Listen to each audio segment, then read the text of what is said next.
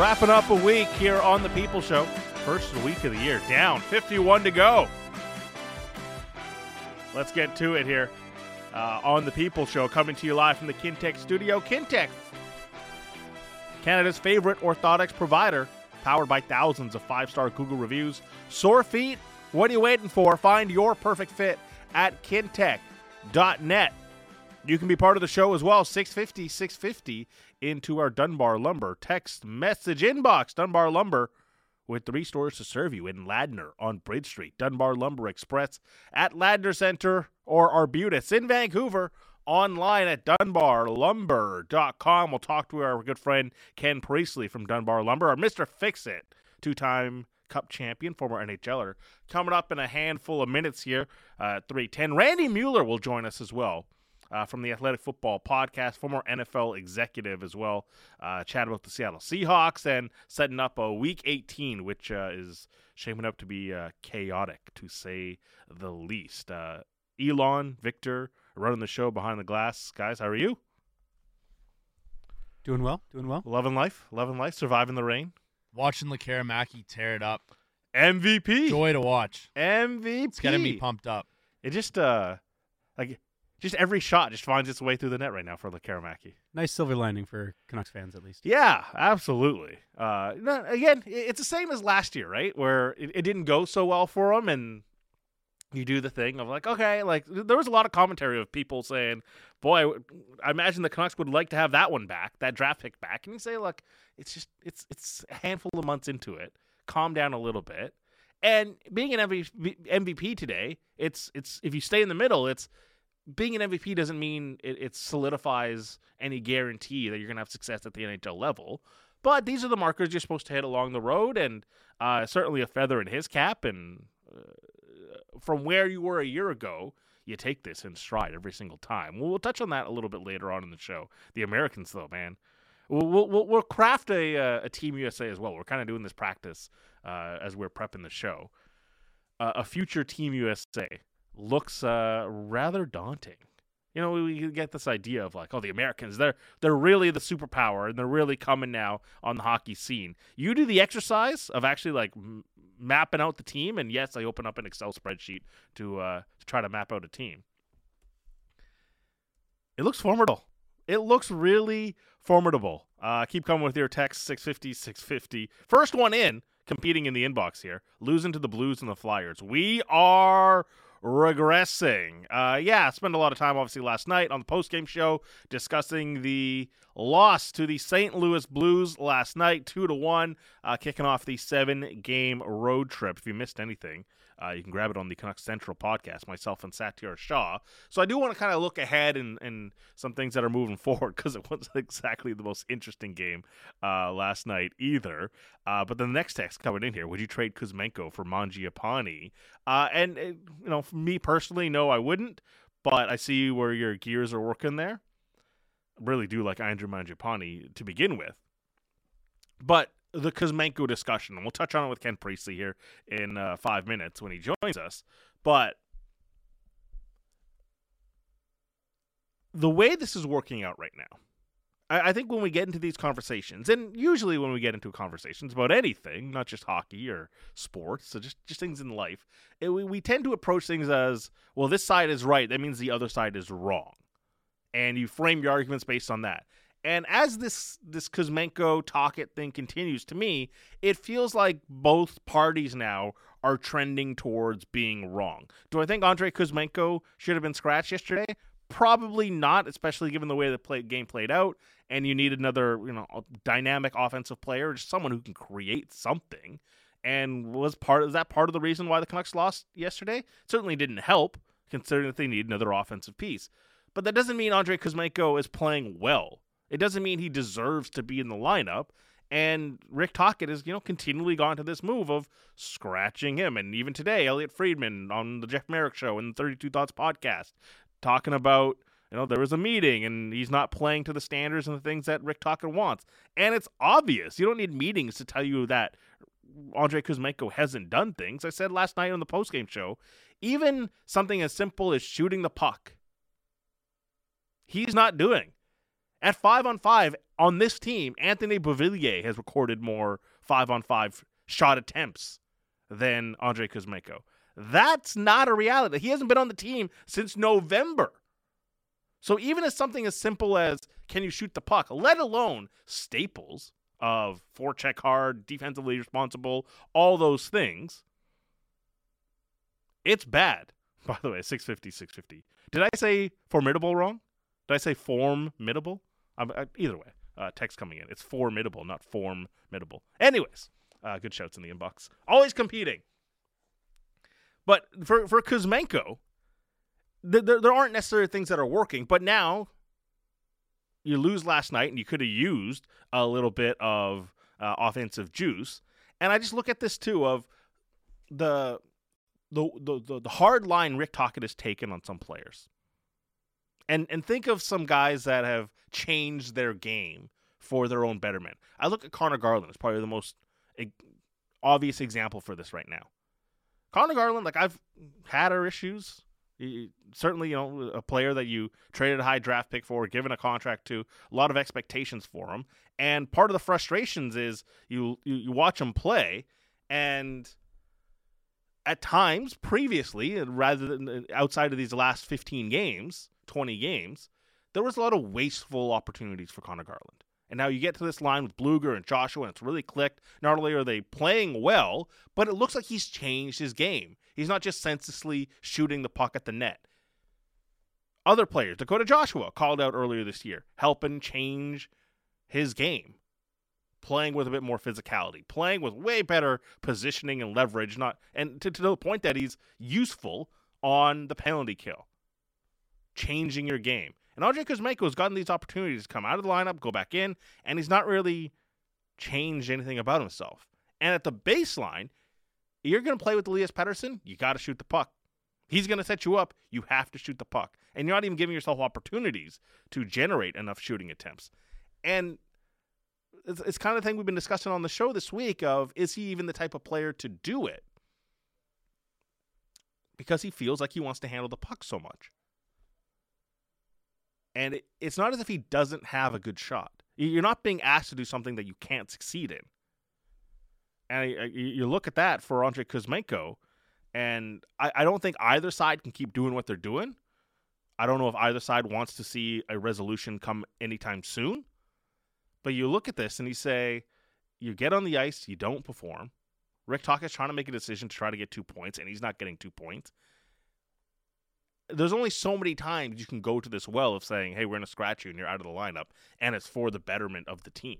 Because losing last night two one in a rather, you know, somewhat listless performance, uh, that is an issue. Uh, Richard, the goalie dad, in kits texting, and realistically, Canucks are punching above its weight class. Not every piece in the current lineup is under the microscope like Kuzmenko. Others sit without notice, but in the end, this team can defend in the play, or can this team defend in the playoffs? Regular season is nothing but glorified Disney on ice. Uh, you ain't gonna see Michigan goals, or you'll see a toothpick sandwich. Uh, that's Richard, the goalie dad in kits, texting in. Uh, this one, Gord. I was never on the anti PD bandwagon, but I'm starting to wonder. Last night was a game begging for him to lead the team. Invisible again. Let's hope uh, better from him these next six games. The Pettersson stuff is nonstop right now. I, I, I did it yesterday on the show. I've done it earlier this week. Hey, we, we invite the opinions. I, I can see Elon uh, chuckling behind the glass. I, I, I can't do another Pettersson segment, Elon. No, we won't do another Pettersson segment because he's going to step up on this road trip, and Gord will see. Okay, I like Pettersson again. Mm-hmm. That's how it is with the with the fans, right? But it, it's the thing I don't get. It's like he is producing now. Now, last night, it's it's fair. Like, hey, you needed someone to grab that game by the scruff of the neck, but it, it's the point I've been making. It's like they need more dynamic players uh, up in the uh, top six and that for me is like this this recent spell here is the reason that's like the Philly game exposed that the Blues game exposes that or reveals it. I don't know if you use the word expose, uh, but re- reveals that yeah, there's there's still work to do. They didn't solve all the problems in the off season that you came into this season with a bunch of trepidation. Uh, still needs uh, some work here. Kuzmenko is in a dry spell. Uh, we said the same about Boeser last year. The thing is, is, is he's he's got eight goals, you know, 19 points in the year, which is not good enough. But he has a shooting percentage of 17.8%. Like it's an incredibly good shooting percentage. Brock Boeser last year was three points below his career average. It was 10%. Like Andrei Kuzmenko just needs to shoot more. At bare minimum, do this to shoot more. Uh, we'll get to uh, our thoughts with Ken Priestlay here in just a second. Uh, joining us uh, from Dunbar Lumber, the two-time Cup champion. Uh, a couple of more in the Dunbar Lumber text message inbox here. PD slowing down is the best thing possible. Saves us money in the long term. That one's from Tony. I tell you what, the agency ain't going to make that argument. they're, they're gladly going to sit him down and say, "Really, it's a difference of 50k to you, 150k to you, 250k to you." Uh, let's just see what he looks like on the open market. It'll be significantly uh, different when they get to the actual negotiating table as far as uh, what it does for the money. The money is going to di- be dictated by those who can take Elias Pettersson away from you. Bottom line, right? The, the opportunity to use comparables uh, was probably last summer. Didn't get done. And now every day that goes by, the leverage slowly swings towards the Elias Pettersson camp. All right, let's chat with our good friend uh, Ken Priestlay, former NHLer, two-time Cup champion, and more importantly, our Mister Fix It from Dunbar Lumber. Ken, how are you? We're doing great, Bik. Yourself? Uh, we're doing great. How was the New Year? Uh, New Year was fantastic. I uh, I haven't had a New Year's like that in a long time, and uh, yeah, it was it was a lot of fun. Brilliant. Uh, we'll hope the holidays were fantastic. Uh, plenty to get into uh, with the Vancouver Canucks, and the Kuzmenko conversation is the one that's uh, you know consistent here. It, it, it's constant. It seems like because every time he gets scratched, it, it gets brought up. Um, I, am curious. We'll get into just like the specifics of him. Have you ever been in a coach's doghouse? I think so. I think uh, I think every player goes through it a little bit. Um, I had one, especially in the minors with Rochester, when John Van Boxmeer was my coach, and we just didn't see eye to eye, and and it wasn't. I don't think it was necessarily a. I think it was just a young player coming in out of junior who was sort of sort of set in his ways and mm-hmm. was finding out, trying to find his way at the professional level, and um, he was just basically trying to tell me that this isn't junior anymore, and uh, there are parts of your game that have to be worked on, and uh, and this is how we're going to do it. And um, you know, it, it just took me a little bit of time to adapt to to the style of play that uh, that he wanted to play, but um, once we kind of got our heads around it, uh, it, it, it worked out fine. So, how hard is that part, right? Because I was kind of making the point here a few minutes before you joined us that, you know, Conor Garland in the last, you know, 15, 20 games changed his game. He's become a much more, you know, conservative offensive player, and it's helping uh, Blueger and it's helping Joshua, and he's not shooting, you know, recklessly as much. And there's other players that have changed their game for the benefit of the team. But how hard is that element of like learning how to change your game a little bit? Well, you first have to be receptive to it. That's the biggest thing. Mm-hmm. I mean, you can you can come at a junior and and you can be a big goal scorer um, but if if that's not the plan that the next step has for you um, you have to be able to adapt. And um, and if you've and and it's very very hard. Like uh, I came out of junior as a as a high point total guy. Uh, I was I was a regular on the power play. I was a regular to score goals. And and you know, consistently it happened in the minors, but for for my game change when you went up to the NHL level, there was already those types of players uh, at my position on my team that were already established veterans that uh, were taking that role, and if if that's the only way you can play, um, then then your your ice time or your even your time in at the NHL level is going to be uh, very very minimal, and um, it's it's it's tough. It really is tough. It's it's a tough way to to to play the game if you've only been playing it one way for a while. But uh, you know what? For most players, um, there is a there is a sort of a a time where you just have to sort of take a deep breath, take a look at it, and if you can do it, you know that's the only way you're going to stay in the NHL. Then it's then it's definitely worth changing your game for. Because traditionally we talk about you know players that are you know as you mentioned like skilled players and juniors and the minors, and they come up to the pros, and you know they, they, they want to stay in the league, and so they take on like a penalty killing role or learn expertly how to do face-offs, right? And they and they survive in the league, and that's how they apply their craft now in the NHL. This isn't that. This is a, you know, there's things that if you want to play on the top line, it's not that you don't have skill to play in the top line. It's there's just certain elements that you know from Tocchet's eyes, Andrei Kuzmenko's not doing, and it's spot where he is scoring goals. It's it's not the other part of hey, save your career. Yeah, no. The last the last thing Rick Tocchet wants Kuzmenko to do is, is fail that's not that's not what they were. Um, they brought in a new staff that had to figure out what they wanted to do with this team. That staff brought in Rick Tocchet and his assistants, and now the job is up to all those guys to figure out how this is going to be a successful team. When when they figure this out, they're going to put players in certain roles that they think are going to be successful to make this team better. And they have found that uh, this is the way it. They think that they're going to be successful, and how can you argue with them? It's it's the team is is very fun to watch.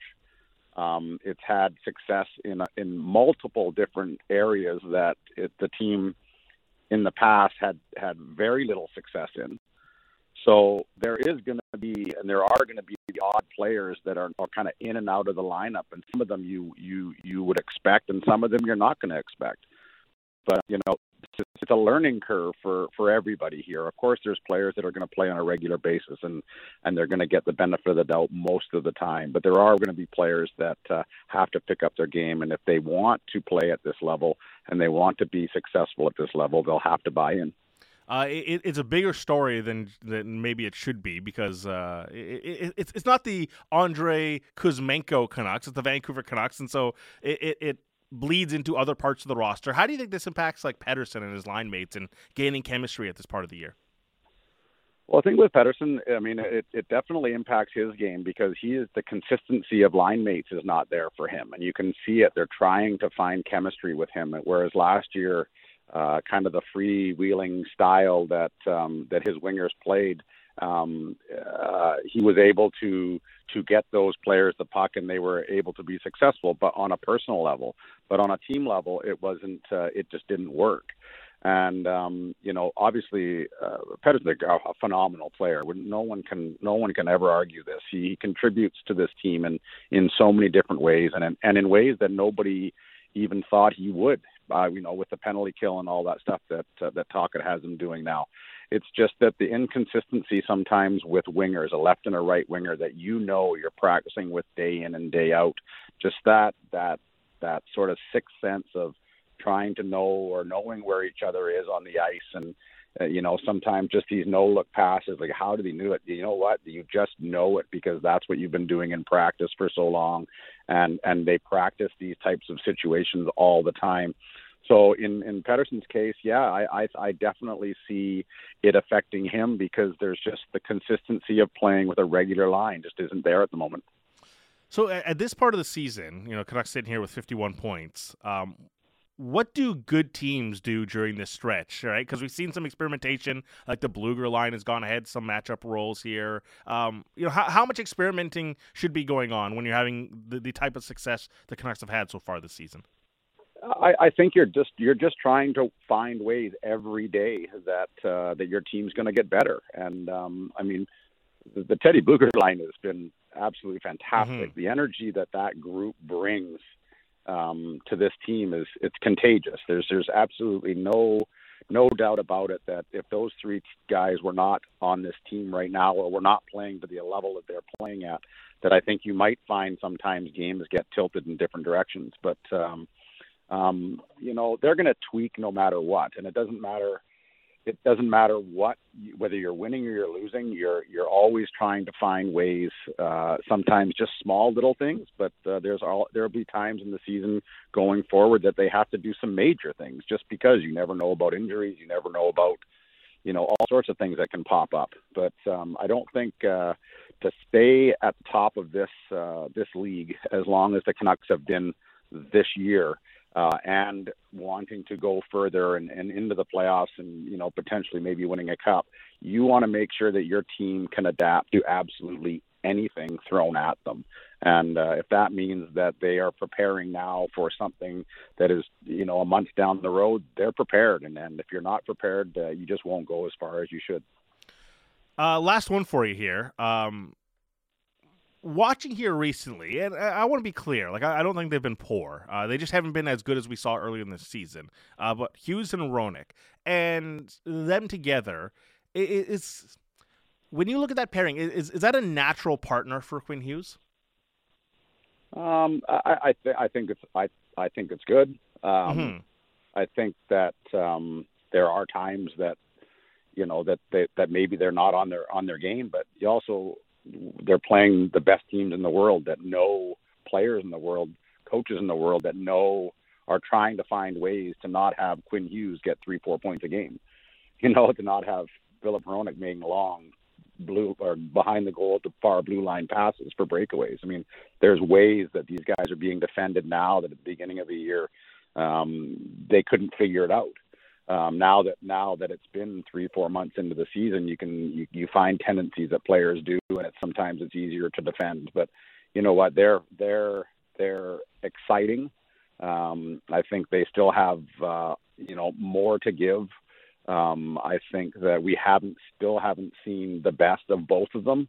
Um, we've seen some pretty good hockey out of them. I mean, they, they have done. Uh, I think if you would have thought that Hronek was going to give you um, what he's given you so far this first part of the season, everybody's ecstatic about it. There's just absolutely no no question about it, and um, he can hold his own um, with any pairing. And so, you know, now Quinn Hughes being what Quinn Hughes is, and he's an electric defenseman that every team has to watch and, and make sure that they are aware of where he is on the ice at any given moment. Um, defense is going to get stronger on those guys, but uh, that's what drives those guys. They want they want the competition. They want to make sure that they're the best players on the ice, and I think they'll continue to at least try to be that one person for sure. Uh, he's Ken Priestlay from uh, Dunbar Lumber, Mr. Fixit, two-time Cup champion, former NHLer. Ken, I always appreciate it. Thanks, guys. Take care. That's Ken Priestlay joining us here uh, on the People's Show. This text coming in from Ronnie. Bik, I'm absolutely going to lose it if I hear about scratching Kuzmenko being the wrong decision because of how the game played out. It's process, not result. And Tocchet was correct to do this. The team has 135 goals not scored by Kuzmenko, which would be tied for second in the West. The team doesn't need his offensive juice. They need to continue playing the brand of hockey that has gotten this th- them this far. How do you know we wouldn't have conceded more than two goals had we played with him. Sure didn't win last night, but it was the correct decision. Good text there from Ronnie coming into the inbox. And you're right, Ronnie. Like it, it's it's true. Like if he was on the ice, is it a four three game instead for the Blues instead of two one? It's absolutely true. But you you look at the the way the game played out, and Rick Tocchet obviously wanted to go with the more checking lineup uh, more responsible lineup, and the game kind of went that way 2 1, low scoring, checking in that environment. But again, it's fair to point out would it be a different cause uh, with Andrei Kuzmenko in the lineup? But it's also about you know, tr- trying to project to the future, right? Like winning on January 4th is not the most important thing this team is gearing up for this season. Come playoff times, round one, round two, and you need a little bit more offensive juice. Are you going to be trusting uh, a player in the lineup in the playoffs and are you looking at a scenario where, hey, you need a goal and you don't have enough offensive firepower all of a sudden? The 135 goals, yes, it's true, but they, they've scored a lot this season. No one's going to deny that. They're facts. The goals have crossed, the, the puck has crossed the goal line. But we're sitting here routinely seeing changes to the top six. There's things to wonder about if there's enough talent in the top six consistently that you can build out consistent lines. All right, really quickly here, because it's week 18, not going to do an extensive version of Bik Six here. All the starters and sits and everything that's happening here. I'll give you the picks here, but uh, every Friday, it's Bik Six. Good teams win, great teams cover. Take it to the house. It's Bik Six. Three and three last week, above 500, 49, 47, and six on the air. That's 50 1%. Let's get into it. Texans minus one and a half at the Colts. One of the few games that's got something uh, riding on it. You know how I feel with the Texans this season. I'm going to back them in this spot. The Colts, they got something really good going and it'll get better next season. Shane Steichen looks like an incredible coach. They get Anthony Richardson back; they'll be better next season. But I like the way this Texans team is playing right now. C.J. Stroud is back, so I'm going to lay the points. Texans win 24-20. Chiefs plus three and a half at the Chargers. The Chargers don't have a home field advantage. Their season's over. Good teams have depth, and I know the Chiefs have slid here a bit, but they are one of the better teams in the league. The Chargers don't have depth. Their season's been a complete mess. Uh, I'm just going to take three and a half points. I know the backups are in for the Chiefs and no Mahomes, but I'll, I'll take the points. Chiefs win 20 to 13, even on the road in Los Angeles. Bears plus three at the Packers. The Bears defense has turned into one of the best units in the league, and yes, they're going up against a fantastic Packers offense with Jordan Love breaking out now. But the Bears' offense has also stepped it up here recently with Justin Fields, Khalil Herbert uh, rushing the ball. DJ Moore has been fantastic for the Bears. So I'm going to take the points in this spot. Bears with an, an upset, keeping the Packers out of the playoffs again. They win 27 24. Ravens plus three at the Steelers. I'm taking the points again. Same thing. They're the best team in the league. It's not just because they have 20 guys and everything else kind of falls in line. They are a deep team. So you look at preseason and how much success the Ravens have there. They take these spots seriously and a chance to keep your biggest rival out of the playoffs. I'm taking the points. Ravens win 24 17. Titans plus three and a half versus the Jaguars. Taking the points in this spot, too. A lot of underdogs this week. Ryan Tannehill goes back at QB for the Titans and keep your rival out of the playoffs. The Jaguars are a mess. It's not exactly they're racing to the finish line. They're sputtering in a big way. So I'll take the points. Your Titans win 2017. And finally, Bills minus two and a half at the Dolphins uh, laying the points in the spot. Win and you're in for the Buffalo Bills. They do it 27 21. So that is Texans minus one and a half, Chiefs plus three and a half, Bears plus three, Ravens plus three, Titans plus three and a half, and Bills minus two and a half. Back on the other side here on the People Show, Randy Mueller will join us, former NFL exec, and on the Athletic Football Podcast coming up here on Sportsnet 650.